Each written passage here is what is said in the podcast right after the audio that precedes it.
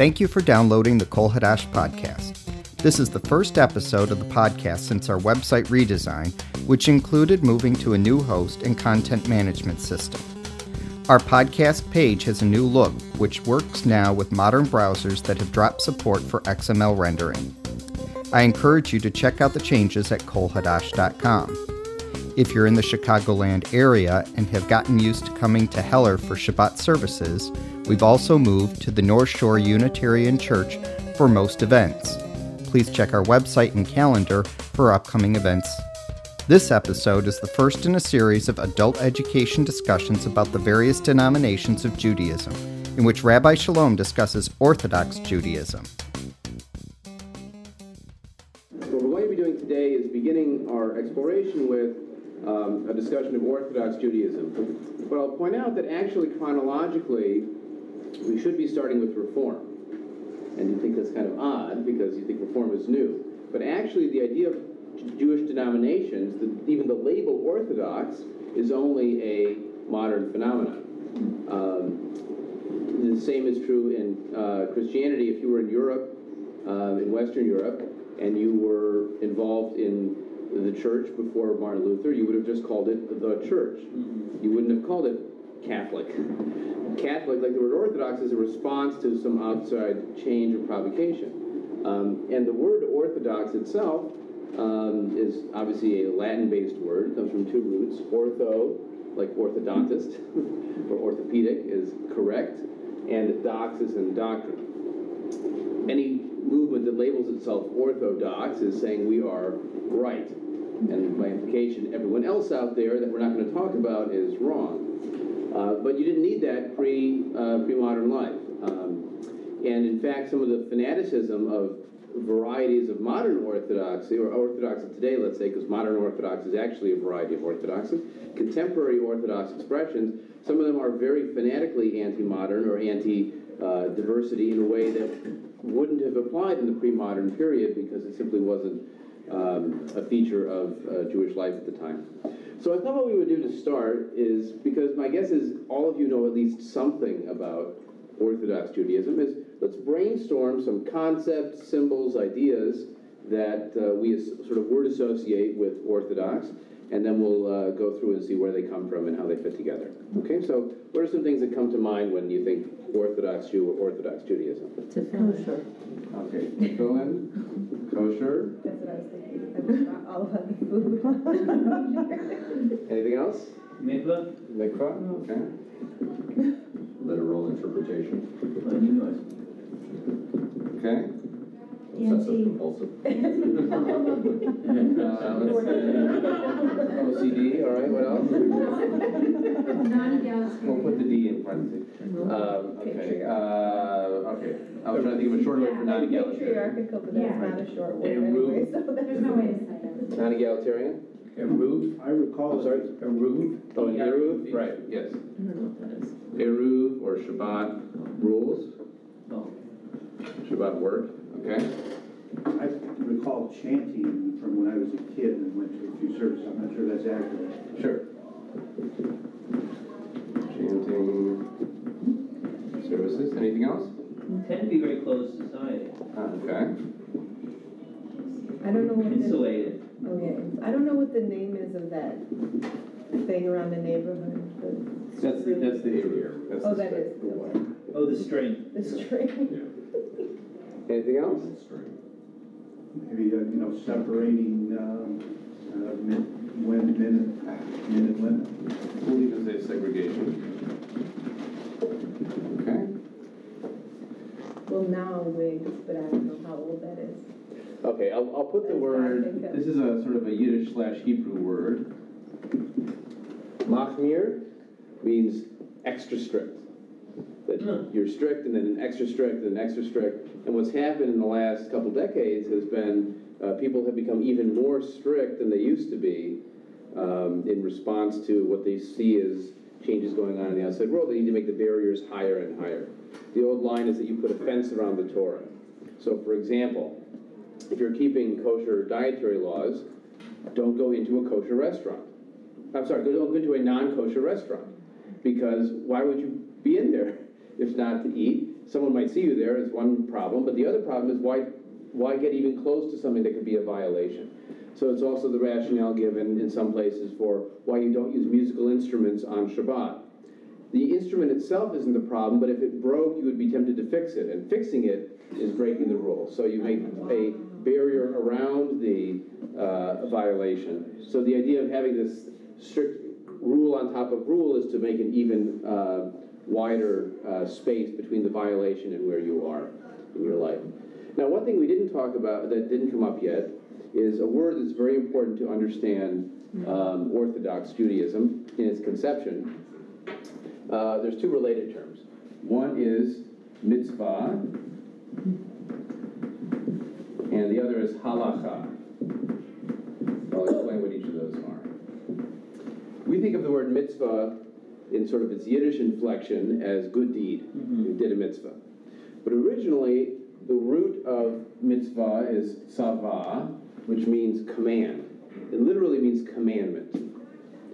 Um, and the, the sense is that you have been commanded, and not just by the past, and not just by your elected representatives, but you've been commanded by God to do certain things and to not do other things. There are what are called positive commandments.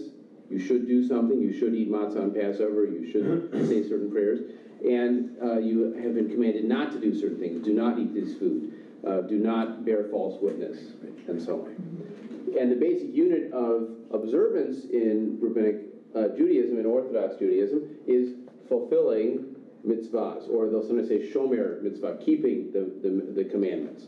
So a lot of these rules that we discuss, whether it's kosher laws or putting on tefillin or going to the mikveh when someone is impure, these all relate to fulfilling commandments, that you should be pure, that you should keep away from impurity. Those are all related to um, the idea of commandment. Now, this might also relate a little bit to the obsessive compulsive side, because if you believe that God has told you how to do absolutely everything and wants you to do it absolutely right, then you're going to spend a lot of time finding out absolutely exactly how things are supposed to be done. So, as one example, there was a Talmudic debate over which shoe you should put on first. Should you put on the right shoe first or the left shoe first? And the resolution was what you should do is slip on one and then the other, but then you tie the opposite, and then so you slip on your right and then slip on the left, and then tie the left and then tie the right. So you sort of honor both sides of it. But the whole question of who cares what shoe you put on first, our perspective on it is it's a bit OCD. But if you believe that the God of the universe, who is keeping track and keeping score all the time whether you're following the rules, gave you rules for how to do those things, then you would want to fulfill them. And the other thing to keep in mind is that from the Orthodox perspective, mitzvot, which is the plural, or mitzvahs in the Yiddish inflection, um, are not only ritual things like prayer or kosher laws or purity laws. Mitzvot include ethical duties, like bearing false witness, uh, not cheating people with false weights and measures, uh, loving your neighbor as yourself. Those all count as commandments, um, as well as ritual things they wouldn't make this distinction that the Reform and other more modern movements have made between ethical laws and ritual laws. From the Orthodox perspective, they're all commandments, and you do them because they are commanded. You don't do it because of any benefit you might get out of it. Um, one of the analogies we have to resist is to say that, well, they're just following orders. They're just doing it because they've been told to. Um, their perspective is if the authority who is making the commandment is a good authority, which by definition their God is, then you do what your Father in heaven tells you to do. Uh, and in general, it doesn't wind up with terrible results, but occasionally, when it comes to gender issues, for example, we would say the results are problematic. Now, this whole system of mitzvot commandment is called halacha. Halacha is from the root halach, which means to walk. So it means like the path. Mm-hmm. And actually, if you're familiar with Sharia law and Muslim practice, it also means the path.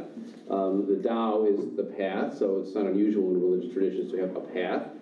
The idea is the halakha tells you how to do Jewish life. It's the collection of all the laws.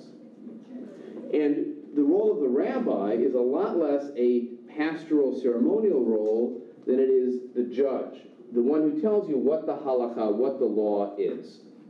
So, is this dish still kosher if I dropped it in, in the wrong place? Um, what do I have to do to re-kosher it, or is it not re-kosherable? That's what you would go to the rabbi for, for a judgment on Jewish law. Um, In fact, the, the two questions that are asked when a rabbi is ordained traditionally is, uh, can he teach? Yoreh, Yoreh, he can teach. Yadin, can he judge? Yadin, he can judge. Because the judgment, the law part of it is a very important part of what the rabbi is supposed to do. In fact, a group of three rabbis together make what's called a Beit Din, literally a court of judgment, or a house of judgment. Um, it was a rab- rabbinic court. Uh, so the rabbis were, in, in essence, judges of the law and the legal expert for the community of how to fulfill uh, the will from heaven. Now, yes, question. Um, among the ultra-Orthodox, they have all these different varieties, I guess, different hats, different this, different that. What, what, what makes them different? Um, what, what exactly is it? Okay, so um, some of it is a question of how strict they are. Some of it is the question of where the community comes from. So, for example, there's a whole series of Hasidic communities, we'll talk about Hasidic Judaism a little bit later, um, that are from different cities. So there's the Belzer Hasidim who are from Belz, and the uh, Satmar Hasidim who are from Satu in Hungary. And actually, there is a town called Lubavitch in Poland, uh, Lithuania, uh, from which the uh, Lubavitcher um, community comes. So some of it is geographic, but it's also the style of ritual and practice. The uh, Chabad Lubavitchers have a particular style. The Satmars have a different style, whether it's, as you say, hats or clothing or how strict they are in certain performances. And of course, they hate each other with a white hot passion because anyone who's very, anyone who's very close to you is the one you have to differentiate and say that they're they're so terrible. Some holier than thou, uh, Oh, absolutely, absolutely. Um, but there's even some who have evolved into a kind of modern orthodoxy, uh, where, for example, they wear modern clothing, shave their face. Um, women don't have to be as strictly uh, covered or shave their heads when they get married, as might be the case in the most orthodox settings. Um, s- but they would still call themselves orthodox. They just are modern orthodox.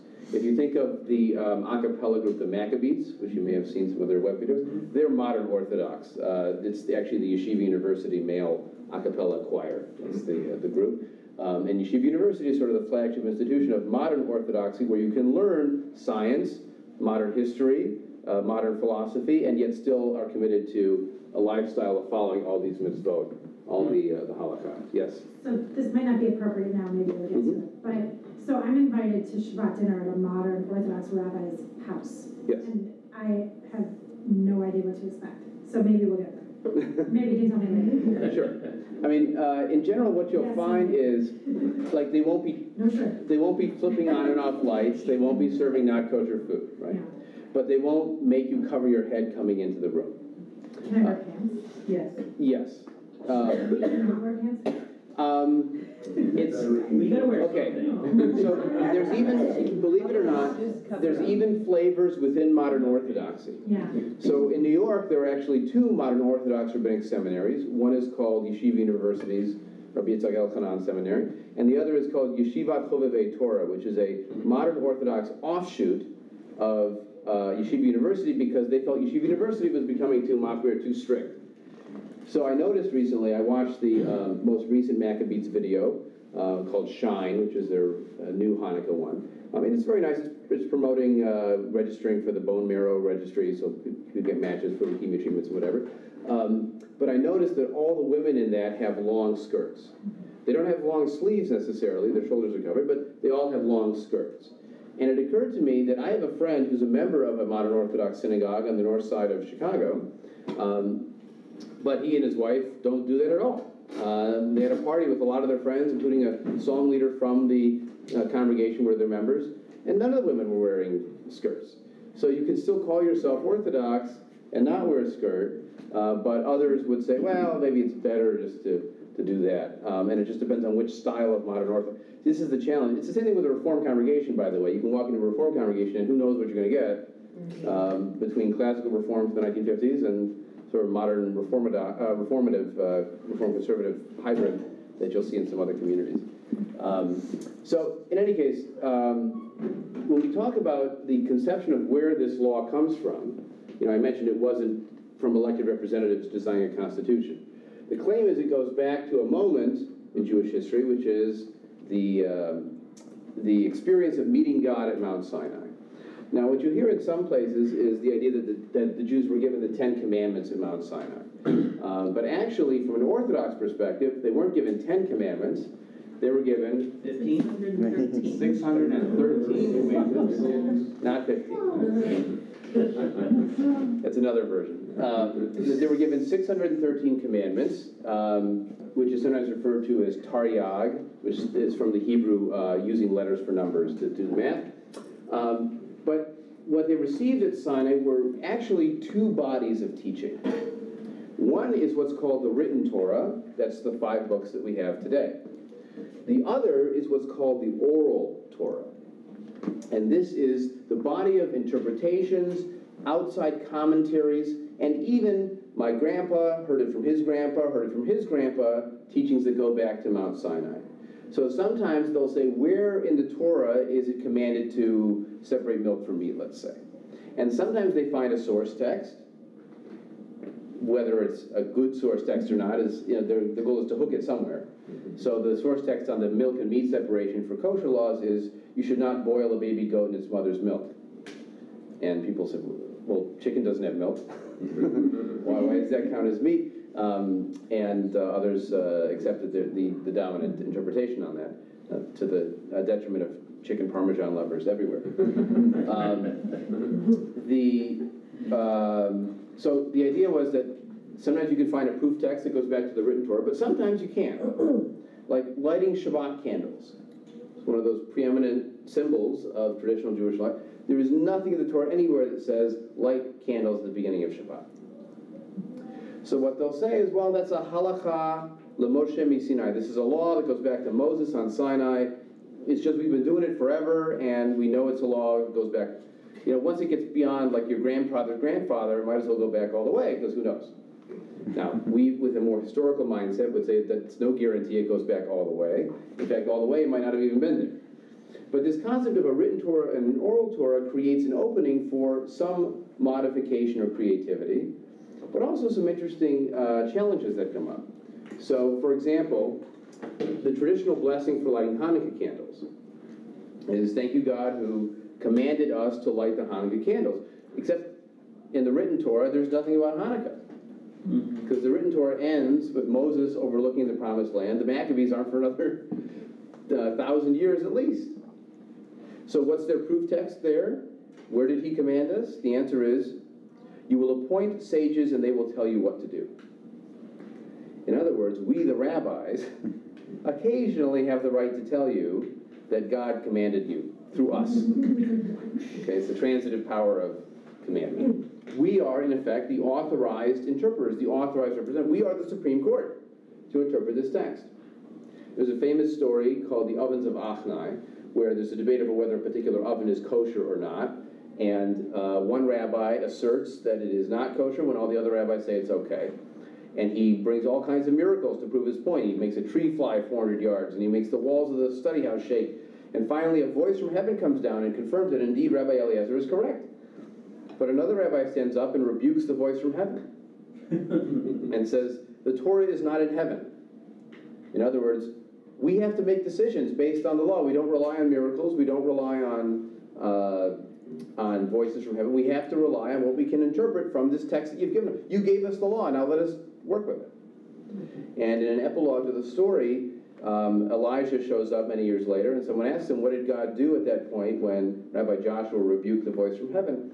And the answer is, "Well, God laughed, and He said, "My children have defeated me." You know, when your kids come up with a way to work the rules such that they get to do what they want to do, and it wasn't what you intended, but part of you is annoyed and part of you is impressed. Uh, that's sort of the dynamic in that story.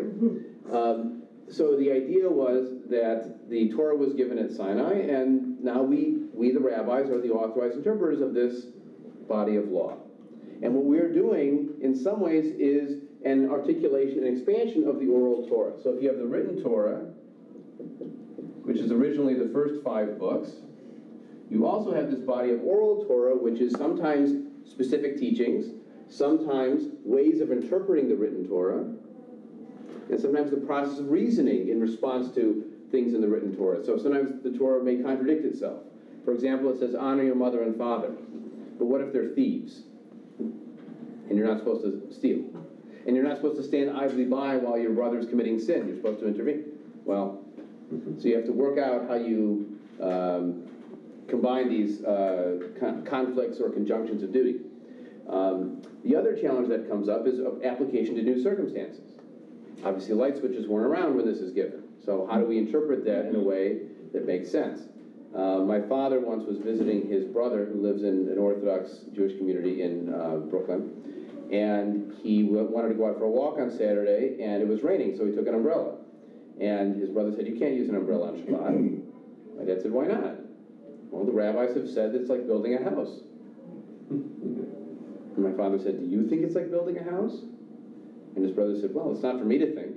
The rabbis have said that that's what it is, and they know more than I do. Now, there's part of us that reacts very negatively to that. What do you mean you don't think? On the other hand, there are plenty of times we do rely on authorities. You know, I have not done original research into the Big Bang or into how effective, how chemotherapy is effective. I mean, we can't do all of the seeking of knowledge ourselves. We have to rely on authorities from time to time. In this case, their authorities are the rabbis who claim this pedigree going back to the giving of this oral Torah on Mount Sinai. So that's the origin of their claim to authority.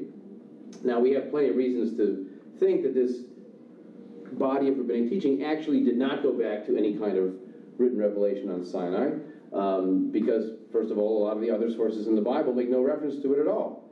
Um, and secondly, uh, because there are communities that became separated from rabbinic Judaism at different times that don't reflect the teachings of the oral Torah. So you have the Ethiopian Jews or the Yemeni Jews for a long time who didn't seem to show any knowledge of rabbinic teaching, where if it had gone back to Sinai, they would have had it, right? It would have been sort of a dual inheritance. Instead, they only have the written version. So uh, there's a lot of suggestions that it was created by rabbis many years later, and it evolved over time. You know, think of it like the Supreme Court, right? It says, "Thou shalt not murder" in the Ten Commandments, but what does that mean? What counts as murder, and when, and what circumstances? Are there times you're allowed to commit murder to save someone else's life? Okay. So that's again the interpretive process of the rabbis, and they came up with a couple of books to collect their teachings. The first is something called the Mishnah. That was written around the year, uh, that was compiled rather around the year 200 uh, Uh, of the Common Era, but it includes teachings from a couple hundred years before that. And then, of course, they couldn't stop talking because they had new circumstances to respond to, or new questions were raised, or if I had been there, I might have said it differently. And so what evolved around the Mishnah is a commentary. Literally, it means completion. It's called the Gemara. And if you have a book that has the Mishnah text and then the Gemara commentary around it, that's called the Talmud. So, in essence, what the Talmud is, is a textbook of Jewish law, but it's not just a list. Later generations would create these lists of laws, they're called codes. So, Maimonides wrote a code, and Gersonides wrote a code. Um, but the Talmud is actually a record of the discussions. It's like if they took transcripts of the Supreme Court deliberations or the committee hearings. That's what the Talmud is. So you can get the law out of it, but not automatically. You have to sort of go through the discussions. If there's two rabbis who disagree, you have to know which one is more authoritative. Because otherwise, it looks like both teachings are there. But we need to know what the actual answer is. So, for example, when the house of Hillel and the house of Shammai have a disagreement, it almost always goes with the house of Hillel. So they debated, for example, should you light eight Hanukkah candles and then go down to one, or should you light one and go up to eight? Hillel said, go up. Shammai said, go down. We go up. Um, so that's one example of the, the conflict of rabbinic authority. You just need to know which ones win. Um, and the Talmud is the, the primary source that people would turn to when they are looking for the reasoning behind the halakha. Now, of course, there are commentaries and commentaries on commentaries. If you look at a modern Talmud page, you'll have a Mishnah text and a Gemara text, and then commentaries over here, and commentaries over here, and commentaries over here. You have Rashi's commentary from the 1100s, and Maimonides' commentary from the 1200s, and Rashi's descendants' commentaries, and there's all kinds of citations to this. Um, and again, it's trying to explain what is the law, what are we supposed to do. Um, not necessarily is the theoretical framework of this true, but rather, is it, what are we supposed to do? Uh, what, what is the tachlis? What, what is the behavioral uh, consequence. Is this a finite book, or is it continue to be written? Well, the Babylonian Talmud is done. It was compiled around the year 600 of the Common Era. Um, and there's actually, there were actually two Talmuds. There was what was called the Palestinian Talmud, or in Hebrew, the Yerushalmi, the Jerusalem Talmud, um, that was developed in the land of Israel, the commentaries of the rabbinic academies there. And then the Babylonian Talmud was done in Baghdad, and that was compiled around the year 6 or 700 of the Common Era. The, the Babylonian is the more authoritative one. Um, the Talmud is done. But the commentaries on the Talmud and the further explorations of the law continue even to this day, which is why you'll have people adding on layers to women's clothing or changing how strict you have to be in terms of preparing matzah or kosher certification, those kind of things. But there's no, it's not written down anywhere, it's sort of within each sect. uh, Well, this is the, thi- see, here's the challenge. So some sources are accepted by everybody. So the Talmud accepted by everybody. Maimonides code accepted by just about everybody. Uh, Rashi accepted by everybody. These are all medieval. Once you get into the early modern period, then each Hasidic rabbi begins to have his own teachings. Um, there are certain uh, Gedolim, which means the great ones, the sages of their age, who have authoritative teachings that everybody follows, or that everybody at least studies, even if they disagree with a piece here or there. Um, again, think about it like Supreme Court justices, right? You can go back historically, and some people love Brandeis, and some people love uh, Oliver Wendell Holmes, and other people don't like the fact that Oliver Wendell Holmes was a eugenicist and was not in fa- was in favor of uh, banning uh, the reproduction of certain peoples, even though he was a great justice in other respects. So. Um, this is this is the same approach when it comes to looking at uh, who's making the law and how it's being interpreted. But when they have different books?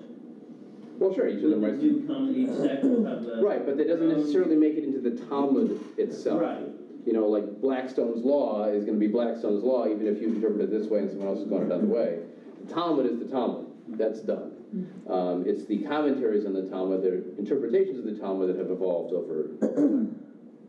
Okay. Version Well, right, I mean, now even, there was a new version of the Talmud that just came out this, uh, over the last decade by a man named Adin Steinsaltz, where he's basically translated the Talmud into modern Hebrew. Because the Talmud itself is written in a combination of Hebrew and Aramaic, which was the daily language of the Jews who were writing it. Um, and a yeshiva bochur, or someone who's studying in a yeshiva, wouldn't necessarily be able to tease out the linguistic differences because Aramaic is to Hebrew like French is to Spanish. It's very similar. Um, in fact, uh, the word av in Hebrew uh, becomes abba in Aramaic. And in fact, that's become the Hebrew word for daddy, uh, even though av is like patriarch, father, um, some of the words have bled over one to the other. So Gemara is an Aramaic word, Mishnah is a Hebrew word, but they're close enough that you wouldn't tease out the linguistic differences. So this is the, the primary source, the theoretical basis for Orthodox Judaism. Of course, as I mentioned, the, um, the concept of an orthodoxy uh, really only emerges in the modern period where you have challenges to this consensus of what you're supposed to be doing. The idea that there is a Jewish law that everyone follows and that's it. Once people begin questioning that, that's when you get the reassertion of how strong um, one's belief and one's practice needs to be. Uh, let me just see what else I didn't. What, what does dox mean again? Dox is like doctrine, uh, belief. Okay, so as one example, um, you sometimes hear people say that Orthodox Judaism is really orthoprax Judaism. That is, it's what you do. It's following the commandments. It's following the law, and what you believe is eh, not as not as important. That's from people who are trying to save the fact that they can't believe what they're told to believe, because there are plenty of statements of belief in Orthodox practice. For example, there was a um, discussion in the Talmud of who has no share in the world to come. Well, already there's an implicit belief that there is a world to come. And a lot of people today have been so secularized, they think Jews don't believe in an afterlife. In fact, in the Talmud and Orthodox Judaism, there is absolutely an afterlife. And there's someone who's keeping score. You know how you get in the afterlife? Lots of these. Because these are the good points that make up for the inevitable bad things that anyone will do. And someone is keeping score. He knows if you've been sleeping, he knows if you're awake, he knows if you've been bad or good. So in this discussion of who has a share in the world to come, it says there are all of Israel has a share in the world to come. And these are the ones that do not have a share in the world to come, everyone but those who deny that the Torah is from heaven, And remember, for them, that isn't only the written Torah, it's the oral Torah. So when they say I study Torah, often they mean they're studying Talmud, they're studying oral Torah. It's not, there's not a line between the two. Okay. Um, so there's the one who denies the Torah is from heaven, the one who denies that the resurrection of the dead is to be found in the Torah. I mean, it makes sense you shouldn't have a share in the life to come if you don't believe in the life to come. Uh, but also, their point is that you don't believe in our interpretation of it because if you read the written Torah, there is no afterlife in the written Torah. It does not talk about it at all. Where it comes in is in rabbinic interpretations of the written Torah. So, in other words, what they're saying is if you don't believe not only that the Torah was from heaven, but that our interpretation of the Torah has divine authority, then you also have no share. So, that again re-emphasizes the rabbinic status. And the third category is someone who is an apikoros, which means a skeptic, a heretic, one who denies divine justice. In other words, we are, we are pretty much uh, in that category in, uh, in most of the uh, key issues. Um, and then also, uh, Rabbi Akiva adds anyone who reads the outside books. In other words, if you go off the, the recommended reading list, then uh, you are you might be in trouble. Okay, so now you get a sense of the theoretical basis, and I want to read one last text on that, and then we'll talk about some of the practical interpretations and the varieties of orthodoxy that are out there today. So Maimonides created what he called the 13 principles of faith. Each of them begins, Ani Ma'amin, I believe with perfect faith. Right? It's part of the daily prayer service in Orthodoxy. Mm-hmm. And if anyone says to you, there's nothing you have to believe to be Orthodox, it's not true because you're supposed to recite this and you're supposed to be saying, I believe. There's also something called the Amidah, which is a standing prayer, mm-hmm. Mm-hmm. uh, which has implicit, it's blessing God for doing things. But if you're doing that, you're implicitly saying, God does these things. So it is a statement of belief via praise. So here are examples of Maimonides' 13 principles. I believe with perfect faith that God is the creator and ruler of all things. He alone has made, does make, and will make all things. So this is, in some ways, a philosophic statement that there is a God who started everything and who is the only force that does it. It is a monotheistic statement, so no polytheism. And also there's a sense of a unity of God. We'll see that number two. I believe with perfect faith that God is one. There is no unity that is in any way like His. He alone is our God. This is also a sort of anti-Trinitarian statement, right? There's no other ways of talking about God. There's only one, not Son and Holy Spirit.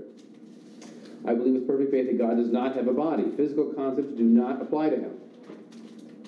There is nothing whatsoever that resembles him at all. so again, no embodiment as you have in Christian thought. Um, I believe with perfect faith that God is first and last. This is the Alpha and Omega, not Jesus is the Alpha and Omega, but God. I believe with perfect faith it is only proper to pray to God when we not pray to anyone or anything else. No saints, no intermediaries. I believe with perfect faith the words, all the words of the prophets are true. That Revelation is in fact accurate, and what we have is true. In fact, I believe with perfect faith the prophecy of Moses is absolutely true. He was the chief of all prophets, both before and after him. You don't know of any other prophet who's claimed, who has that status claimed for him in another tradition? Muhammad. Yeah, Muhammad is described as the seal of the prophets. He was better than all. Well, they're saying the first is the best. Moses is the best because Muslims accept Moses as a prophet, just not the most up-to-date prophet. Um, and uh, here's Maimonides' response to that. I believe with perfect faith the entire Torah we now have is that which was given to Moses. So it's not by anyone else. I believe with perfect faith this Torah will not be changed. There will never be another given by God. No New Testaments, no Qurans, just this. I believe with perfect faith that God knows all of man's deeds and thoughts. Remember, He knows if you've been sleeping. I believe with perfect faith God rewards those who keep His commandments and punishes those who transgress Him. So again, it's the commandments. Number one of which in Maimonides' list of commandments is believe in God and love God and fear God and obey God. Those are all part of his list of 613. Now, the irony about the 613 number, there's a couple of them. Um, one is that everyone agrees on the number and no one agrees on what they are. But what that means is that they agree on the number without making a list. Without, you know, they, they want to get to that number. So they make their list such that they wind up at 613. It's not like they're independently analyzing it and might wind up at 610. No, they're always going to end up at 613, so they pick the number first. Um, the other interesting thing about that is that they're split between, again, positive and negative commandments. So the positive commandments are 248. They say corresponding to the parts of the body. I don't know what they count as a part. Um, and the other uh, part, can anyone do the math in their head of how many negative commandments? Anyone get- do the math? Well, sorry, I'm a bit distracted, what you Right. said. Three hundred and sixty-five. 365 negative One for every day. for the days in the solar year. Okay. Obviously, a lot more negative than positive. uh, more restrictions, more being careful and not doing things. Um, and as we'll see, this becomes an important concept when it comes to women's participation in uh, ritual life, which we'll come back to in a minute. Okay. Rabbi? Yes. I'm sorry, when, two things, when was Maimonides again? That's around 1200. Okay, and, and where was the number, six thirteen, you said? That's a rabbinic source that goes back a long time. The, the word Torah itself adds up to 611. And then the theory is that the first two of the Ten Commandments were sort of outside of that 611 because they were given verbally before pe- the people said, we can't handle it, write it all down for us. Um, so again, there's no clear. No one knows for sure where the number definitive, from. right, there's no index in the Torah scroll that says, here's number one, here's number 75. It doesn't do that. Now, again, Maimonides makes his list, and other people make their lists, and they may or may not be consistent in all, uh, all the They could have put them in bold. They could have put them in bold, right, or hyperlinked, uh, the, the, right. Maimonides, uh, the, these statements sound more like a creed to, um, as a reaction to living in Christian and Muslim societies and, and uh, crisis of identity than they do anything Sure. else. Right. Sure, I mean, you you only create a creed when people are questioning, Right. He did. yeah, and, He was born in Spain, had to flee. right, that's right. He also says for number twelve, I believe the perfect faith in the coming of the Messiah, however long it takes, I will await his coming every day. Um, So the idea of a personal Messiah is a key part, this is part of that afterlife concept. And finally, I believe with perfect faith, the dead will be brought back to life when God wills it to happen.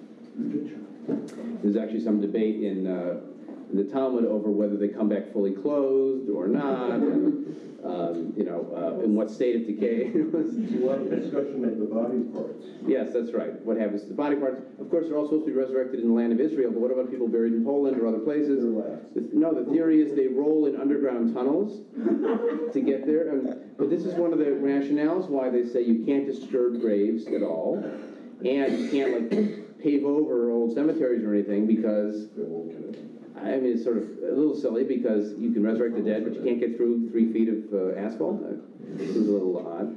Um, but the point is also a sign of respect and a sign of faith. You believe that this will happen. So it's very attractive for people to get buried in Jerusalem because they are first in line um, for this resurrection. Uh, but Priority access. what? Priority access. Priority access. That's right. Fast man. Um, the box. But the space is so limited. It is. I got a penguin. That's why it's, it's the old economic law of supply and demand. That, so it's uh, more valued to be in the, uh, in the, in the best spot. You cannot be cremated. And you can't be cremated because again, if you have faith that the body will be resurrected, you need the bones to get the flesh back on them to, to move forward. I mean, we know even bones decompose at some point, but again, this is a scientific mindset, not, uh, not exemplified by this perspective. Okay, so, um, let's talk a little bit now about how this gets applied to some of these concepts and also the varieties of orthodoxy that are out there. So I want to talk for a moment about these positive and negative commandments as it applies to women. In an Orthodox setting, a woman is not allowed to do the Torah reading on behalf of the congregation. It's one of the reasons why you don't have women rabbis, except in the most liberal of the Orth. There are a couple of or that call themselves Orthodox communities that um, have uh, women serving in rabbinic capacities, but the vast majority of the Orthodox world has not accepted that. The same thing with a bat mitzvah, where the bat mitzvah girl would read from the Torah scroll on behalf of the whole congregation. It's not part of the main Orthodox world. Uh, it would be like supplementary, maybe, but even then, maybe not. Um, the point is that for women, they are not obligated to all of these commandments. Men have to follow all 613. Women have to follow all the negative commandments and all the positive commandments that are not time specific. Because who knows if they're watching the kids or dealing with the house, they might not be able to do it. I mean, I'm, I'm articulating the, the rationale that's given. I'm not um, celebrating it. Uh, but, but the theory is, the theory is that uh, women are exempt from some of the positive commandments that are time specific. It works out that many of those are some of the more important ones. Putting on tefillin, the prayer boxes, that's time specific. Saying the prayers at certain times, that's time specific. Reading from a Torah scroll, that's time specific. Reading the Megillah, that's time specific. So because they're exempt from those, they are able to do a few of them, like lighting Shabbat candles is time specific, and that's one that's particularly identified with women lighting those. Um, but even so, the assumption is that women wouldn't necessarily do it. Um, there's also some rather obnoxious discussions that say, well, if you had a woman do the Torah reading, they would assume no man was smart enough to do the reading, and therefore you, it would be a shame on the community. And again, I'm just articulating the perspective. Um, but the, the point is that this is why women are not able to do this because, and here's where the, the kicker comes in. If you're in a community and you have a Torah reading commanded, every man is supposed to read the Torah uh, three, day, three times a week. It would be anarchy if everyone were actually reading it out loud at the same time, right? So what you can do is you can have someone do it on your behalf, and you just say amen at the end. It's like you said it, like a, a blessing for the meal or a ceremonial blessing, that kind of thing too.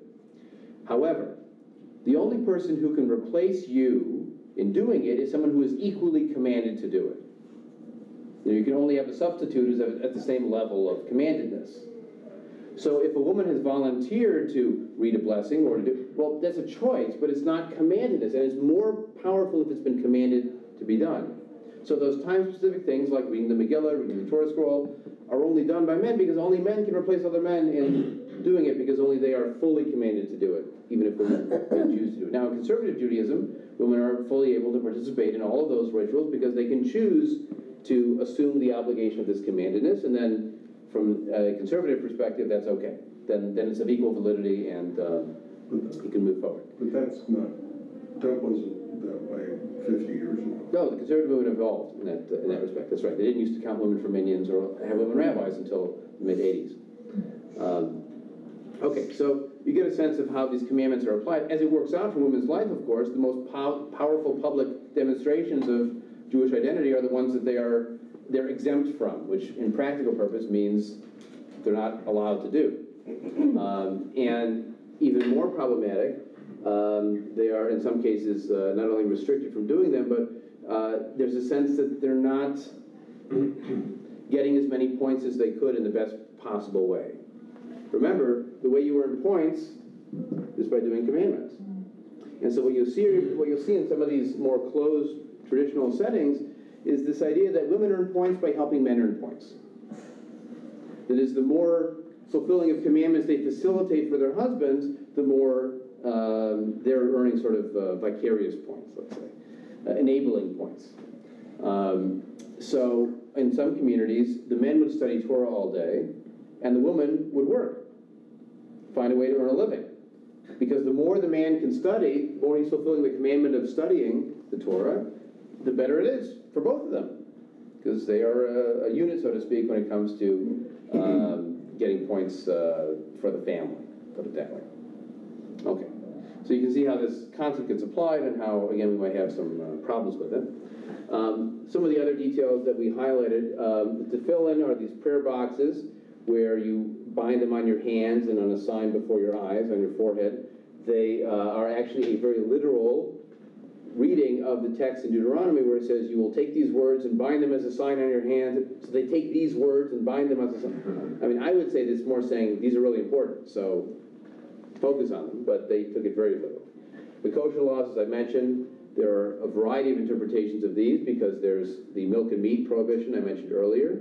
There's also the ban on not just pork, by the way, but it's anything that, ha- that does not have both a cloven hoof and chew its cud.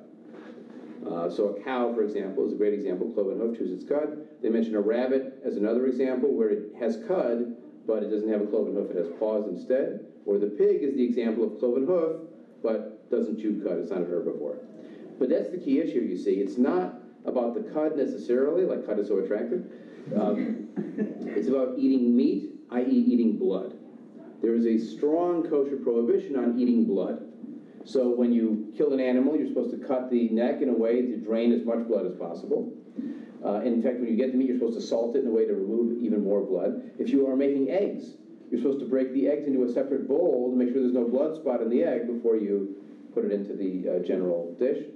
Um, And, uh, and that's why the kosher slaughter roll is important, but also you're not allowed to eat anything that itself is a carnivore, no predators. okay? Now, the exception are fish, because of course, fish eat other fish all the time. Um, But fish are in a category that's not quite meat and not quite milk. It's called parve. Parve means intermediary. So, for example, um, vegetables are intermediary. You can't have cheese and meat, but you can have vegetables with a cheese dish or vegetables with a meat dish. It goes either way. Um, So why, why can't you eat, so you can't eat rabbit, Because because it, they're, but they're herbivores, right? right, but they also don't have the cloven hoof. And the law says cloven hoof. Can you not eat, um, medium rare steak? With the butt, I'm not being funny either, I was actually. Well, the, you see, the meat itself, curious. the meat itself would have to be kosher meat, Uh-huh. and the kosher meat would have very little blood in it to begin with. Okay. Now, I don't know if you took a kosher steak and tried to make it medium rare, what it would look like. Um, whether it'd be bloody or not. My guess Yeah, is I not was so just much. curious. How did shellfish, uh, Okay, so shellfish is another one where it says, the only thing you're allowed to eat out of the water is something with fins and scales. In other words, an ordinary looking fish. Um, all these weird crustacean things, forget it. Catfish, Wait, what are cats? scavenger. Uh, the catfish is a scavenger, so, Bottom- Bottom Bottom feeder. feeders? Yeah. right. No scavengers, no vultures.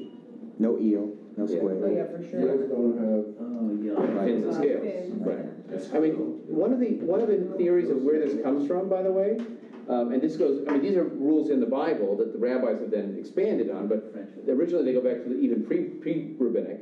Um, the theory is that, uh, it was actually sort of an economic boycott between the hill country Jews who were living up in the uh, higher ground around Jerusalem and the coastal Canaanites who were living closer to the ocean. So in a river, you would have fish, but you wouldn't have lobster and eel and all these other random things. Um, in the same way uh, that the shepherds running around on the hilltops are not interested in settled agriculture like pigs. And so they, the cattle they can move, sheep they can move, goats they can move, those are all fine. But the settled ones, like the pigs, are more problematic. So, How, how come, um, a chicken, which is, obviously has no hoof and whatever, um. and no milk. and no milk, and it's, but it's not part, because you can't, like you said, you can't have it. Right. It's interpreted as meat. I mean, some of it is. Why is it okay, there's no hoof? Well, okay, so now you're into the oral Torah. not the written. So the rabbis, in their semi-infinite wisdom, um, decided that either it was so close when it's sitting there to looking like the other meat that you might get mixed up, or it's enough uh, like the other meat that it must be included in the same category. There's a whole series of discussions of why the Tastes like chicken. Yeah, right. 'Cause everything else, every other meat tastes like chicken. Um, it's been lumped into that category of, uh, of meat. Um, and of course, there's a whole series of other kosher laws when it comes to Passover. Because Passover says you will have no leavening found in your houses. So there's all kinds of rules of how the matzah has to be prepared and what things are kosher for Passover and or not. You can't have any corn or corn-based products in the house. Um, and there's a split between the Sephardic Jews from the Middle East and the Ashkenazi Jews from Europe on what kind of uh, kosher for Passover laws there are. You can have rice and beans, for example, in Sephardic kosher practice, but not in Ashkenazi kosher practice. Uh, they make their charosa different. I mean, there's all kinds of uh, differences of interpretation of how far you need to go. So, uh, one example, uh, you may have heard a few years ago, there was a kosher slaughter plant in Iowa Agri-Processors that was busted for immigration violations and worker mistreatment and so on. And there were some people in the conservative world who were surprised and appalled. How could you call this kosher if people were being treated so poorly? But from the Orthodox perspective, where there's no distinction between the ritual and the ethical, they said, well, as long as the animals are being killed correctly, then that, that's, the meat is about the meat, not about the people making the meat. Um, and, uh, and so now there's been a push to create a kind of uh, ethical kosher uh, standard, hechsher tzedek is what they're calling it. Um, the Orthodox Union itself puts a kosher stamp, it's an OU. If you see that symbol on Coca-Cola or other products, you'll see it. Um, but there are some who wouldn't even accept that, who want an extra higher standard than the Orthodox Union stamp. So you can go, again, stricter and stricter as you, as you choose. sometimes you'll see in Hebrew, the letters kosher. Yes, kasher. Doesn't count. You, with a, with a circle around it, means Union of Orthodox. That was the only one my mother would say, that one is okay. Right, Just okay. writing kosher doesn't count. So, you know, one of the other pieces with, I don't wanna get caught up in kosher too much, but, um, if you have a restaurant, you have to have someone who's appointed by the council of rabbis, who's called the mashgiach, who supervises the kitchen to make sure you're not screwing up. He's sort of the, uh, the, you know, you have, you have the Department of Health certification that comes in once in a while. The Department of Kosher certification is on duty all the time. But what he does is he sits in the kitchen and reads a book. I mean, he doesn't do anything. His job is to supervise and make sure things are running kosher uh, style. And if- if you don't agree to pay him to sit there to do that, then they'll remove your kosher certification and you've got to market to a different audience. Um, the, uh, the mikvah. The mikvah goes back to the idea of uh, uh, menstrual purity and impurity that is described in the Bible, but again, the rabbis have decreed at what time you're supposed to go and not. And in terms of the results of the mikvah system, where a man is not supposed to touch his wife when she's menstruating or within a week of that, um, it concentrates sexual activity at the times of highest fertility. And so that's one of the reasons why you get many, many children in Orthodox families, because they're not allowed to be intimate in the periods when she's least fertile, and they're, in fact, required to be intimate in periods when she is more fertile. In addition to the idea that there is a commandment to be fruitful and multiply. So um, it, uh, it's a conjoined uh, approach. We talked about a little bit of the OCD and the literal interpretation, the non-egalitarian, we talked about as well. Uh, the idea of the Eruv. So there's a whole series of laws of what you're allowed to do and not do on Shabbat. You're not allowed to light a fire. You're not allowed to cure a hive. You're not allowed to write two letters. You're not allowed to erase two letters. You're not allowed to uh, graft a plant together. There's all series of laws, um, some of which are relevant today and some of which are not. Uh, you know, the lighting a fire, you might think is something we don't do very often, except running a car would be lighting a fire.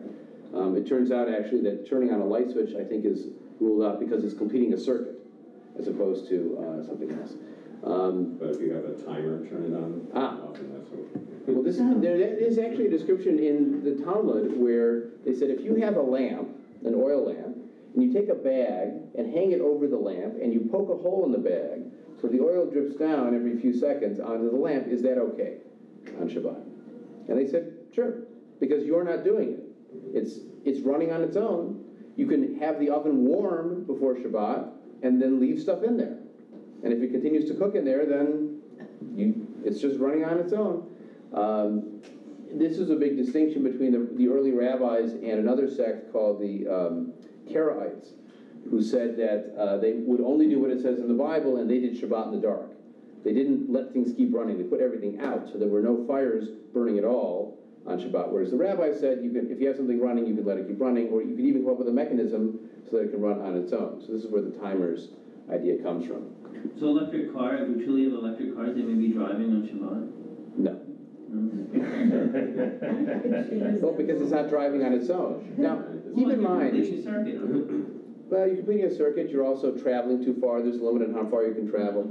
Now, within the realm of the dental floss. yeah, well, okay, so here's what the Eruv is. So there's all these rules of what you're not allowed to do on Shabbat. But the theory was that if you had, let's say, four houses that were around a conjoined courtyard, theoretically, you're not allowed to carry things from your house to someone else's house. That would count as work, going from a private to a public domain or between two private houses. But if you could define that courtyard as sort of a shared living space among all the four houses, then you could in fact take things out into that courtyard and back. It would expand your possibility of what you could do. You could carry your keys around instead of having to wear them by pinning them on your clothing. So you could work around that. And so this concept of a shared courtyard got extended into the idea of this wire that represents a kind of shared space that uh, enables you to be more functional on Shabbat than you would otherwise. In fact, it was a big issue in New York after Hurricane Sandy when all the Eruvim were knocked down and they had to get by with only what they could do uh, without the Eruv in terms of uh, functioning. Uh, but this is again one of those cases where you can see the distinction between conservative and Orthodox Judaism. One of the major splits was in the 50s where the conservative movement said, we'll allow you to drive on Shabbat if you drive to synagogue. Of course, it's impossible to police where you go when you leave the parking lot, but the, their point was, well, because people are living further away, we'll let you drive to go to synagogue. The Orthodox response, if If you live too far from synagogue, move. Or start one that's closer to you. But that's not negotiable. That's one of those things that is in the law that we are not able to be flexible about. Now, whether you shave your beard or not, that might be a case, again, the modern Orthodox would say, that's a case of custom and circumstance, and it's not commanded, although the idea of having the payas, the corners of your hair that grow out, that is generally understood to be a commandedness uh, piece, interpreted different ways by different people. The idea of wearing the fringes on the uh, clothing is commanded by, uh, to everyone. Um, But the idea of uh, what counts as Shabbat work, again, is something that's universally accepted in the Orthodox world, but more liberal branches has modified it. The idea of doing the services in a chanted format, certainly all in Hebrew, um, is again the idea that you do it the way it's been done and the way the rabbis told you to do it. Not translating, not changing, it is what it is. Even if the ideas in the service may be obnoxious to a modern perspective. The idea that God has chosen us from among all the peoples and given us a fate unlike any others and chose us out of all the peoples to give this Torah. If you read the English side of it, you'd be embarrassed.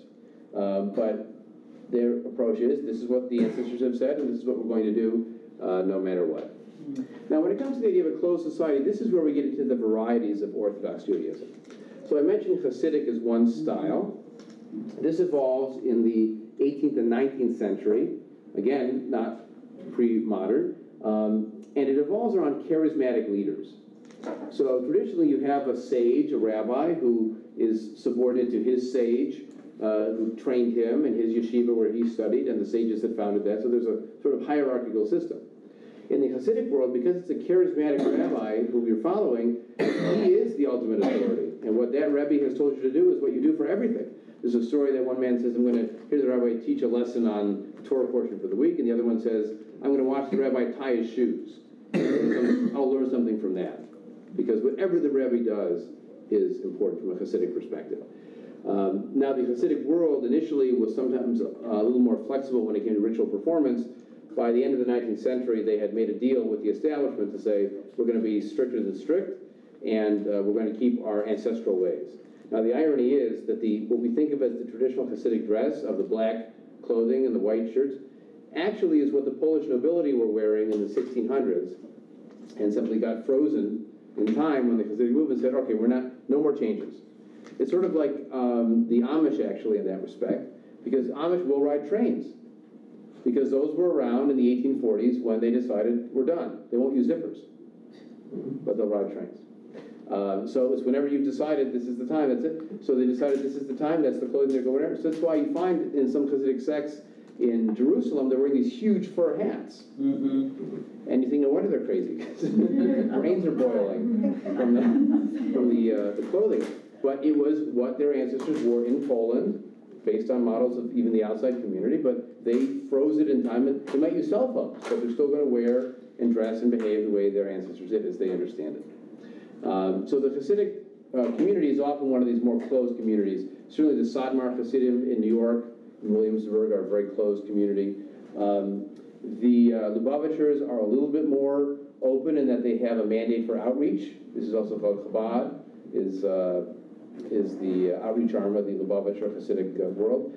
But once you're in, once they've brought you in to what they want you to do, then they will move you along into a much more uh, Hasidic, very Orthodox, even ultra-Orthodox lifestyle.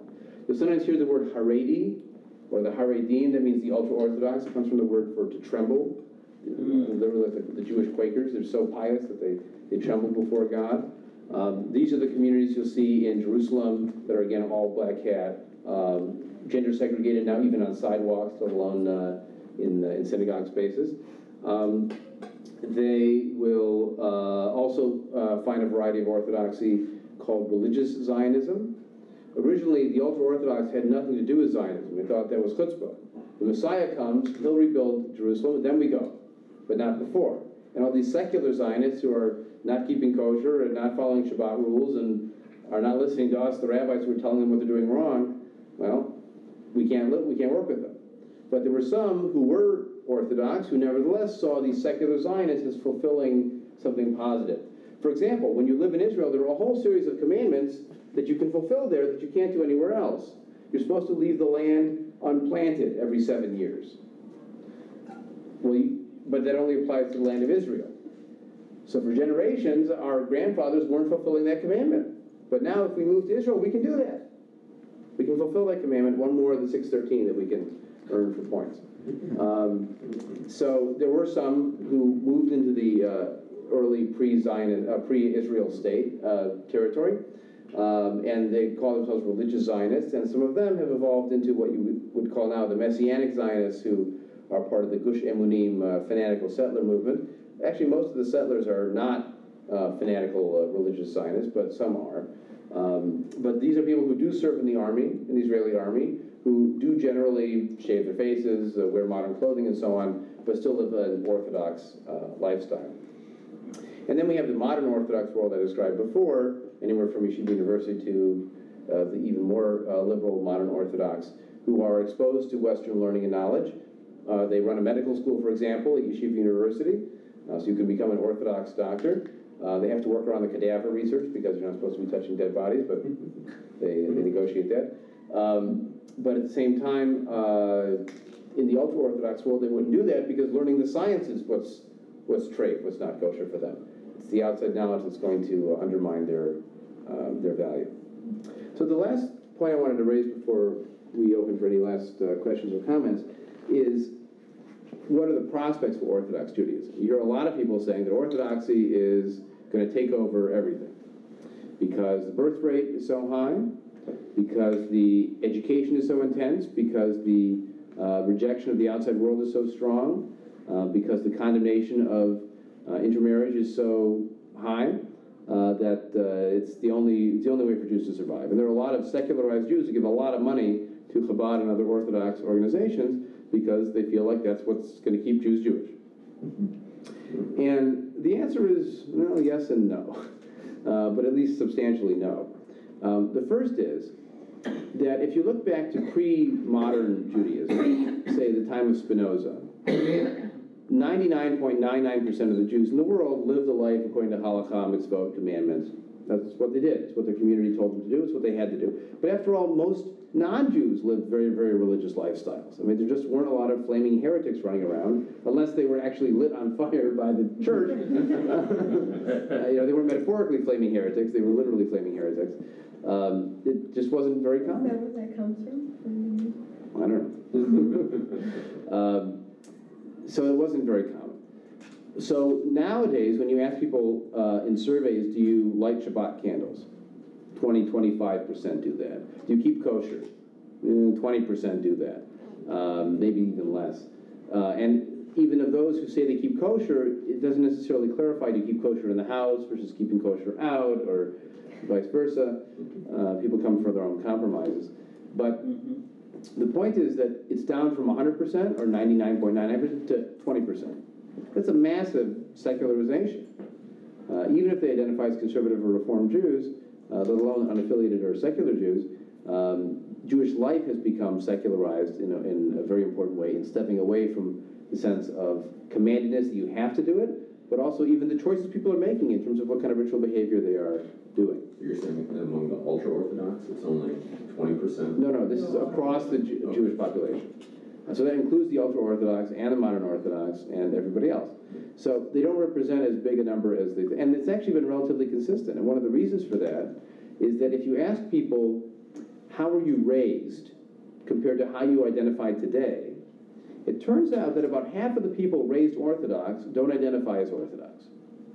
Now, again, if you're having eight kids, you're still on the positive side. Uh, but if you're having three kids, and two of the three don't identify as Orthodox, then that community isn't growing. They may identify as Jewish of some variety, but that doesn't mean that they are um, going to be fully supportive of the Orthodox world. In fact, there's a growing phenomenon, primarily based in New York just because of the numbers, called off the derech, OTD. This is the opposite of OCD. Um, these are people who say we're off the path, we're off the halakha, we're off the derech. Uh, we are no longer going to follow the way our ancestors told us to, or the way our parents are demanding that we do. We're not going to live in this insular world. We want to experience movies and modern culture and varieties of food and the ability to question. And some, sometimes they wind up in a more liberal Jewish denomination. Sometimes they become as fanatically atheist as they were fanatically religious before. Um, And, uh, but they find their own way, and it's outside of these communities. Um, In a couple of weeks, uh, I'm sorry, in a couple of months, um, I'll be doing a book review that's also the book for the book club called Unorthodox by um, a woman named uh, Feldman, I forget her first name now. Um, But she, uh, Deborah Feldman, she left this world. She was raised in this Hasidic world, and uh, she left it. And so this book is a story about some of the challenges she felt living in that world and how she wanted to go to the library and to read books in English. And in the most insular of them, they don't want them to read English because if they only read Yiddish, they can only read the books they're told to read and that aren't published by the outside world. Although even then, she found books by Sholem Aleichem and other Yiddish writers that were in Yiddish, but even those were skeptical and, uh, and led her astray. Uh, so we'll be talking about that in March as well, uh, looking at this insular uh, world. Um, and there are even uh, ultra-Orthodox Jews today who reject the modern state of Israel. You may have heard of a group called the Neturei Karta. These are a group of people who are anti-Zionist. They're the ones that go to Iran and uh, shake hands with Ahmadinejad because they don't believe in a Jewish state either. Um, they don't necessarily deny the Holocaust happened, but they uh, they certainly don't support a modern secular state in uh, Israel. Um, in the end, you know, the Orthodox perspective is a very traditional one. God rewards those who obey. God punishes those who don't. And he's even willing to punish those who are complicit in the disobedience of those who don't. All of Israel is responsible one for the other. It doesn't just mean community service and soup kitchens. It means ritual behavior and everything else that could cause divine punishment. So if I see you breaking the law, if I see you exposing your ankle, if I see you eating the wrong food, it is my job to correct you. Because otherwise it's going to hit me. or it's going to hit all of us, but it's certainly going to hit you. So, in, in a way, they don't see their imposition of their standards on other Jews as a uh, violation because it's what they're supposed to do. You should not sit idly by and let someone get, into, you don't let someone walk into traffic. Well, I want to save you from the lightning bolt. So I have to intervene and tell you to do what I think God wants you to do. Mean, it creates other kind of interesting uh, conflicts, I'll, I'll end with this one. Um, in Jerusalem, about four years ago, there was a battle over opening a parking garage on Shabbat because there were a lot of tourists who wanted to come and visit the old city. They built this wonderful parking garage. Well, if they open the parking garage, of course, they're taking money on Shabbat, which traditionally you're not supposed to do. So the uh, very Orthodox communities in Jerusalem began rioting and burning garbage cans and uh, creating all kinds of havoc. Not on Shabbat. Um, although don't try driving down the streets on Shabbat because all of a sudden throwing stones becomes permissible. Um, It's not work. But- Recreation. Not work. Well, It's recreation. they have, no, they It's have, like a lot of work. they have A-roof, so then it's. Maybe they're, maybe they're automatic catapults. No, they're not. Um, Anyway, so they were, they were making this big stink over this parking uh, garage in Jerusalem. And then one day, they're about to leave on their, you know, their rampage, and they're stopped dead at the end of their neighborhood. Because who, of course, riots and destroys their own neighborhood. Um, Someone had taken chalk and written on the sidewalk and on the streets all around the neighborhood the name of God in Hebrew letters. And of course, they're not going to step on that. and they're sort of milling around wondering, what are we supposed to do? And then out of the sky come these packets of leaflets that hit the ground and spread out, and they're all pornography advertisements. and of course, the last thing they want to be doing is seen with these or touch these. So they flee. It's like tear gas. It just disperse and run in all directions. And I thought, I mean, it's some kind of you know guerrilla theater um, vigilante kind of activity. Um, but I thought this had to be someone who grew up in this world, who knew that this would work, and it was marvelously nonviolent. I mean, in some ways, it's using their mishigas against them because all I did was write some chalk on the ground and drop some recyclable paper from the sky. I mean, that that's it, and no violence and very effective disbursement. Um, now, this would not have worked on a modern Orthodox setting. They would have found a way around it, maybe. Uh, but in the ultra-Orthodox world, this sense of commandedness, this sense of God judging you and watching you, this sense of a covenant you are not able to quit, it is yours and everyone else's, um, is strong enough that uh, occasionally even they are subject to uh, control by, by using that. So is the garage open for business? I don't know what, the, I think they, they capitulated and, uh, and closed it. You'd think they could just do automatic payments. It's taking the money, like even iPads, right? How do you see these Orthodox communities perceiving secular Jews? Do they, is like a, just as bad as a non-Jew, or? Well, they'll refer to, they'll say, they'll, they'll sometimes call the, like the soldiers or the uh, policemen that are breaking up their protests as goyim, you know, non-Jews, or even Nazis, they'll call them non-Jew, you know, Nazis just, just for inflammatory purposes. Um, they might, in some cases, see them as worse. Uh, there was a great uh, quote in an article about a Chabad house in Michigan where uh, it wanted to be independent and the National Chabad wanted to control it. And uh, two of the rabbis who were in this dispute wrote a letter to the state authorities saying, Our concern is that if it was run by the board itself, it might choose to do things that were uh, contrary to the uh, Chabad perspective or even, God forbid, conservative. May heaven preserve us. like, like that would be, you know, that would be worse than burning it down, is having go conservative. Um, so there is definitely a very um, hostile approach to other organized forms of Jewish life, um, and uh, and sometimes it takes very ugly forms. Uh, there was a, a, TV ad for the latest campaign uh, that's going to be culminating in an election in about a week and a half. It was on for like three days and then pulled because it was so obnoxious. Um, it's for Shas, which is a Sephardic Orthodox uh, party led by an ultra-Orthodox rabbi. And they had this wedding where there's this tall blonde woman who's speaking half Russian and half Hebrew, uh, marrying this short, clearly Sephardic uh, Jewish guy. Um, and uh, she says something like, Is the fax machine plugged in? And he says, What do I need the fax machine for? They're under the chuppah and everything. She said, Well, I need to get my uh, certificate of uh, conversion. And he said, Well, you're not Jewish? He said, and then the fax comes through and it says, She's Jewish? And she says, Now I am. And he's says, look on his face like, what? The ad was for Shas for this ultra Orthodox party, basically saying, if you don't support us, then then this could be your wedding or your kid's wedding or who knows what's going to happen. So I mean, they, they took it down because it's so obnoxious.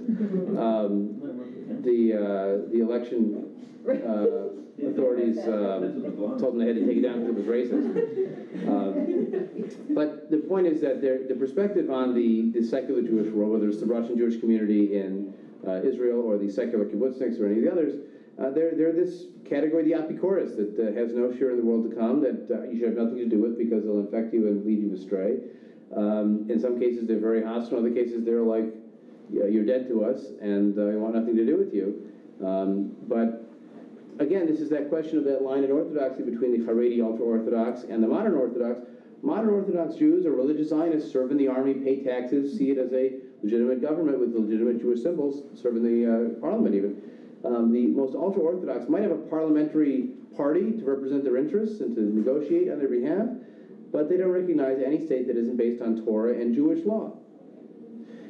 I mean, it's, it's hard to make the comparison because they're not as violent, but uh, the most Islamic fundamentalists who want to impose Sharia law on life um, have some similarities to the ultra-Orthodox who would want to impose their version of Jewish law on all Jews.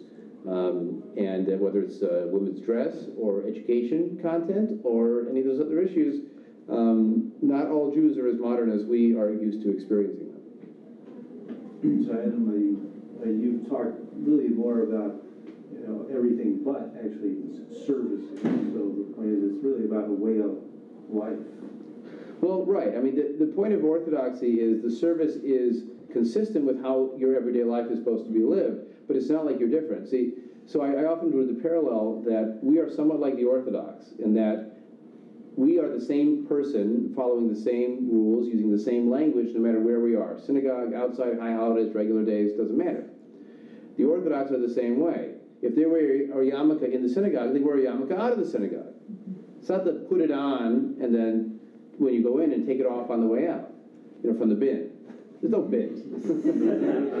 um, I, I, was at a family uh, wedding at a conservative synagogue once, and I noticed there was a sign that said, um, "Make sure to turn off your cell phones on Shabbat." Um, and I thought that they wouldn't need that in an Orthodox synagogue because they wouldn't be carrying their cell phones on Shabbat anyways, and they would no, there would be assumption that you're following these laws not only in the synagogue but everywhere. Um, and uh, I think they also put it in the bathroom because they know people go in there, turn them on to check their email, and then have to remember to turn it off when they when they come back up. Um, so it really is absolutely a lifestyle that's assumed to be every day, and also applies to the rabbi as well as the congregation. You know, you get, I remember, um, the first year I was here, I went to, uh, we didn't have a morning service for Yom Kippur, so I went out to breakfast at Walker Brothers or something like that, and I mentioned this to someone later, and they said, what if somebody saw you there? And I said, well, I said, what are you doing here? I mean, The idea that the rabbi would have a different standard than the laity um, is not part of an Orthodox lifestyle, because everyone has to follow this law. The rabbi knows more, is an expert, but this law applies to everybody all the time. It's not that only the, the rabbi is the designated Jew who has to follow all the rules and does it, and suffers on everyone else's behalf, to, to draw a metaphor from somewhere else. Um, Now, the services themselves um, are generally as were prescribed a thousand years ago. There have been additions made to it, but you never take away. You can add but not subtract. Um, you generally have a series of prayers at the beginning, you, uh, often quoting from the book of Psalms, which are a lot of praises of God. You have core pieces of the service like the Amidah, the standing prayer. Uh, you have a Kaddish actually relatively frequently. It's not only for morning, it's also a, a key part of the service. It's like the separating each section, you have a different version of a Kaddish. Um, you have the Shema, you have the Torah reading, um, you have the Baruch Hu, which is a series of blessings of God again. Um, so you have a regular fixed format. It's in an order. In fact, the word for an Orthodox prayer book is a siddur, from the same word as Seder, like Passover order. A siddur is the order of prayers, and that's how you're supposed to do it every time. And a siddur will have what you're supposed to say when you're blessing a meal, what you're supposed to say when you wake up in the morning. There's a blessing for leaving the bathroom safely. There are blessings for anything. And there's a certain number of blessings you're supposed to say per day, right? And there's, uh, there's sort of the uh, uh, colloquial ideal of you should say at least this many a day, and it And can be, it's absurdly high, like a hundred and. well, it's everything from bathrooms to everything you eat, to seeing a rainbow, to seeing someone distinguished in, uh, in scholarship, to. Walking through a door. So, so the first time I came to our services, I was very confused because I was looking for the book, The big book. the big book, where it's, it's supposed to be. Torah reading is in the center, it's not really at the front the way, and isn't conservative and reform was sort of styled after the American church. A little bit, and they also just cut down the length of the service. I mean, conservative less so, reform more so. They cut down the length of the service, so you just get you cut to the chase a little bit sooner. One of the reasons the conservative services are longer is they do things in Hebrew and in English in some cases, and so that just makes it like painfully long. But are there any Orthodox temples where the Torah reading is in front? I, I, I thought Early, it's when I've seen. It's relatively early. center. it's relatively early, um, but not. Look, think of it this way. You Um, need physical space. Yeah. It needs exactly. physical space. Oh, oh, I thought you meant in the- in the schedule. In the middle of the room. Right, well, it depends again, Ashkenazi and Sephardi. Sephardic style synagogues actually had the bima in the center. Um, and many Ashkenazi ones had them at uh, one end, um, usually at the eastern end because it's the direction of Jerusalem. Um, and you're supposed to face that. But um, it, it's, uh, it's not automatic based on Orthodox practice as much as the cultural Ashkenazi Sephardic uh, distinction. Yes, Bobby? I have a question. What sect are the people that come into the Lego store with the film, with the pass? Mm-hmm. And what, I mean, they are dressed in Well, are they shopping or looking for you? the shopping. Um, well, I mean, They are definitely shopping. Sometimes what they're shopping for is different. yeah, Their kids will make people that look just like them yeah, right. and find a hat The hat that fits, right. that matches. Well, look, um, Um, just they'll be- make a, I mean, you'll see Mennonites and Amish around in, uh, in civilized settings. They are not, um, they're not like um, monks living out in the desert. I understand They live in that. So what, cities. are they orthodox of a particular sect? There could be any variety. Um, generally, if they're wearing the black hat and the payas, they're in what's called an ultra-Orthodox style. Um, that could be a Hasidic sect. It could be, there's actually non-Hasidic ultra-Orthodox. What called if they're wearing Misnagdim. Just a yarmulke? Oh, just the yarmulke? And, Um, and all the rest, but just, Well, that could be uh, some variety of modern Orthodox. Uh, There's a- something called Young Israel, which might have some people that fit into that category.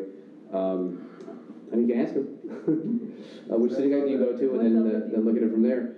Um, don't they, set a special hat, Uh, some have astrakhan, some have a shtreimel, I mean, and then that denotes which one of the sects they are. I mean, generally, a- Brooklyn, you can tell by look. Right, and a, a shtreimel style would probably not be shopping in the Lego store. Um, But uh, someone who's in the, one of the ranges of modern orthodoxy would certainly be able to do that. Yeah, Sean, and then. I just, I have two questions. One is, um, I, so Hasidim or Hasidic is basically following some kind of charismatic Right. rabbi, and it basically is kind of passed down this sort of tradition, Mhm. and that, and also, is there something about Hasidic in terms of the joy, celebrating the joy?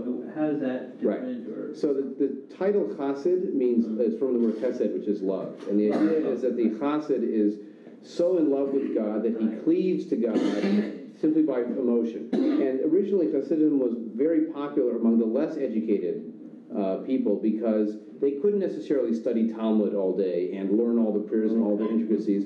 But any position that said just loving God is enough, that's great for them. There's a story that uh, there was a man who was so illiterate, all he could do was recite the alphabet. But he did it with such fervor that it was counted as if he had read the entire prayer service because it was the emotional connection. Um, so the idea of celebrating your piety through joy, through laughing and dancing, but that's that's a way of showing how much you believe and how happy you are to be the chosen uh, group. Uh, that that became a core part of Hasidic practice. And for the very sober, rigid, you know, follow all the rules strictly um, uh, opponents of the Hasidic movement, this was a problem because the Hasidim, for example, would say uh, at their most radical, you need to be in the right space mentally, spiritually, before you say the prayer. And the strict OCD style would say, if it's time for the prayer, you say the prayer. Um, and so you can see how there might be a, a battle between those two. In the end, the Hasidic world decided to accommodate to the strict, let's get ourselves in the right mood at this time. um, Okay. and so there was an accommodation between the two of them in opposition to the more secularizing forces. Um, so today, the line between Hasidic and ultra-Orthodox is hard to see, um, but the laughing, the dancing, the picking up on chairs, all that's very Hasidic. Um, I often make the point that Fiddler on the Roof um, has taken what was one style of Orthodox Judaism and made it universal, such that everyone thinks it's traditional to pick people up on chairs at weddings. Um, when in fact it wasn't for German Jews, for uh, Northern uh, Polish Jews, for Sephardic Jews. They didn't pick people up on chairs at weddings. But if it was in Fiddler on the Roof, then that's tradition, and therefore we all have to do it. And if we're going to spend as much on a bar mitzvah as we would on a wedding, we might as well put someone on a chair, and now it's infected the bar mitzvah too. Right. Okay, thanks. Yes, Jamie? Why would, um, and I don't know, because I wasn't here, but my cousin's son had a bar mitzvah back in November. I was gone, but John went, so, and I think it's cons- conservative, Okay. between conservative and reform. Why, why are you expected to wear a yarmulke if you're not Jewish? Just out of respect? Well, it's sort of like when you go into a mosque, you take off your shoes. Uh, it's sort of the dress code. Um, and the, I mean, the yarmulke is a very interesting one because technically, there's nothing in either written or oral Torah that commands you to wear a head covering. It technically is on the level of minhag or custom. On the other hand, it's a custom that is so deeply rooted and been practiced for so long that it's assumed that everyone has to do it. Um, I once was at a funeral. It was an interesting family where one part, one of the children was secular, one was Orthodox. Yeah. Yeah, and um, the uh, so I did the funeral home funeral, and then the Orthodox rabbi did the graveside. And he said to me afterwards, "I noticed your yarmulke blew off," which was a way of, you know, giving me the benefit of the doubt, right? Um, and my response to him was, "Well, it's not my minhag. It's not my custom to wear the yarmulke because my my great grandfather on my mother's side didn't wear one, and my father had never worn one in my lifetime. So." Um, uh, it sort of really confused him because the idea that there could be a Jewish community whose minhag was not to wear this uh, was very foreign to him. Well, did he Um, leave it at that, or? What was he going to say? Was he at Well, the end of the well, funeral? like, like, because I wasn't there, but John said, he said, well, I'm not Jewish. Mhm. And, you know, the comment was, I'm not exactly sure back to him, but was that you wear one. Right. Yeah. Well, I mean, this is uh, basically it's understood as the dress code, but this is also sometimes used to uh, deny um, non-Jews the chance to be on the bima uh, at the uh, at what, even if it's their child who's having the bar mitzvah. Um, if they can't wear the talis, if they can't wear the clothing with a sense of commandedness, back in the 613, then they can't be up there. Um, and it creates sometimes very painful uh, family dynamics when they find that out, like, you know, three weeks before the uh, event. So I always tell wedding couples, where you land is up to you. You'll find the best fit for you. Hopefully it's us, but not guaranteed. Uh, but just keep in mind, these are the kind of questions to ask in advance so you don't wind up in a situation like that uh, later on. Sometimes Oh, it sorry. depends upon whose bar mitzvah or whatever you're going to, because Howard was asked by not the person giving the bar mitzvah, he must wear yarmulke, he doesn't like to wear the yarmulke, now he's not, now he's not so particular, but at that time, definitely. And so he asked the person whose son was being bar mitzvah, it's up to you, you don't have to put it on, ignore them. Mhm. And they were, another person that we knew, it wasn't like some stranger that was telling me how to Right. do it. But it depends on the community. I, I've said no thank you plenty of times and been able to sit down in the audience. I mean, they, they offer it and I say no thanks. Um, and they offer it again and I say no thanks. And then, then they have to be really rude to, to push it. Um, Keep with him. It's but just- sometimes they he do. was in the audience, it's not like he was going yeah, up there. yeah, sometimes they do. Yeah. Sorry, Ken, Ken was uh, being patient. Call what? Um, um, Trying to be nice. So for, on Shabbat in, in Orthodox, um, it seems like you can lump it all as prohibition on modernity or conveniences. Do you know how they reconcile when a modern invention like an electric, electric wheelchair that you would need to get to Shabbat, would that be permissible or? Well, there's always the, the compromises with modern life or the conflicts of duties. So um, I mentioned the example of you kill someone to save a life. Um, you can actually break the Shabbat rules to save a life. Uh, you might feel bad doing it. Um, one of our rabbis in Toronto was raised in a Hasidic uh, Orthodox setting, and her father was having terrible pains, and so she took him to the hospital, and he was crying in the car because he's violating Shabbat, even though he knows he's allowed to do it. He would, you know, he'd prefer not to do it um, strongly.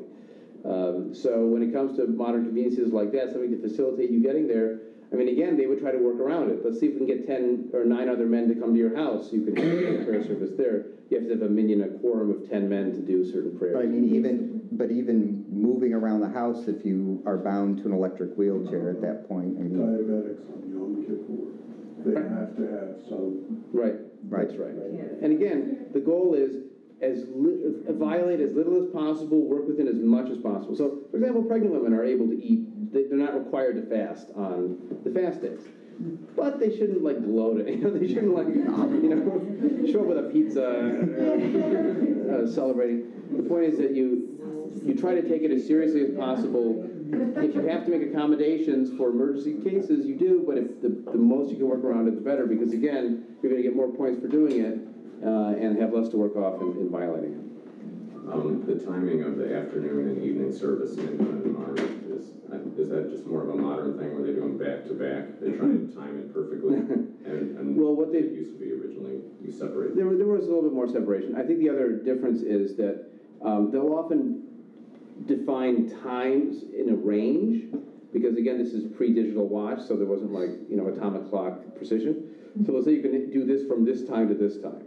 And generally, those time windows butt up near each other. So they probably do the afternoon service as late as possible in the window, and then they do the evening service as early as possible in the window. So you've got a break of a few minutes in between, and then you can go to the uh, the next one. So that's sort of a working within the framework. The same thing is true with uh, blessing the new moon. There's a special blessing at the beginning of a month. But what if it's cloudy the first night? You can't see the moon. What if it's cloudy the second night? You can't see the moon. It turns out you can bless the moon up to like uh, almost 14 days into the month. There's a window of doing it. But what that enables you to do is to pick the most convenient time. You know, uh, do it on a weekend. Don't have to do it the first day of the month. Um, so there's a, a range of possibility that, uh, that they probably are working within. Are holidays based on lunar cycles? You know, when, when does Hanukkah occur? Yeah, I mean, the holidays are based on, um, uh, they're on a Jewish calendar, which is a lunar calendar, but it's adjusted to the sun calendar. So you have a leap month, you have a leap month every few years. Uh, out of every 19 years, I think seven of them are leap months, years. So that's why the holidays move a, a lot. So next year Hanukkah will be, uh, the, sorry, this, now this year, this year Hanukkah will be in November, actually very early. The following year, yeah. The following year, it'll be near the end of December because it will have been a leap month added that, uh, that year. But they're, based on um, moon, uh, moon cycle months, um, either 29 or 30 days because the moon cycle isn't exactly the same. Uh, and the, uh, the leap month keeps it on season because a, a calendar without leap months, you'll lose about 10 days a year, and that's what the Muslim calendar does. So Ramadan can shift throughout the year. Anywhere, yeah. Right. And those are all rabbinically prescribed in terms of how to do it. There's even a debate, and we'll wind up with this because we have music. Um, the, at one time, they did it by observation of the moon, and they sent out reports from Jerusalem. We saw the moon. Now you can start counting the 15th of the month for Sukkot, for Passover. But what if you live too far away? Well, so then they added a second day of the holiday just in case. But at a certain point, even by the time of the Talmud, they had done the math, and they knew exactly when things were going to happen. And so the question is, why keep doing the second day? Second day of Rosh Hashanah, second Seder.